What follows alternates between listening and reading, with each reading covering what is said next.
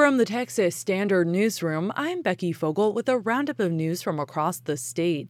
A week after Hurricane Michael devastated the Florida panhandle, the death toll in that state and three others has risen to at least 29 people, and a group of Texans remains on the ground to aid in recovery efforts. Those include members of Texas Task Force 1, an urban search and rescue team that works with state and federal groups such as FEMA since about Thursday, they've been working the area around Panama City, over west and east of it, both towards Mexico Beach and then areas north that were very uh, badly impacted by Major Hurricane Michael. That's Stephen Bajun, a spokesperson for Texas Task Force One. He says these Texans help support the work of local first responders in Florida, and they've gotten a lot done in less than a week. They've gone through almost 17,000 structural assessments, They've checked on 15,000 uh, shelter in places, folks who are staying put, and they've helped evacuation, uh, rescue, or the assist of nearly 200 personnel and another 1,000 animals. Bajun adds fellow members of this statewide search and rescue team have also been busy here in Texas addressing widespread flooding.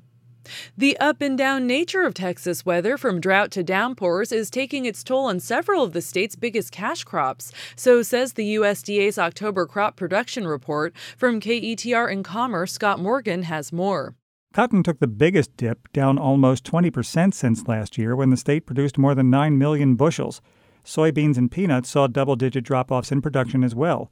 The USDA says the downturns in these and other crops, including rice, pecans, and corn, stem from a year that started wet, got severely dry, and then got soaking wet again. Agricultural areas in the Northeast and Gulf Coast regions of the state are projecting big drop offs in planted acres compared to 2017. Both regions are looking at about two thirds fewer planted acres by the end of the year. In Commerce, I'm Scott Morgan.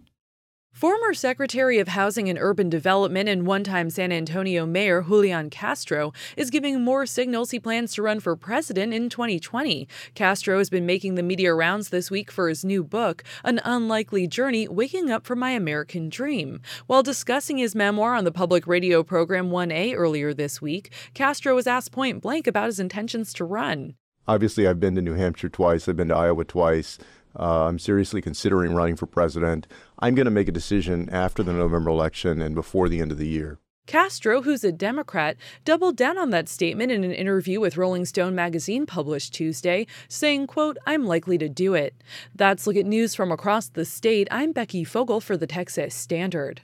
Support for these Texas Standard headlines comes from the Texas Secretary of State, providing voters details on required identification for voting in person at the polls. More at votetexas.gov or 800 252 VOTE.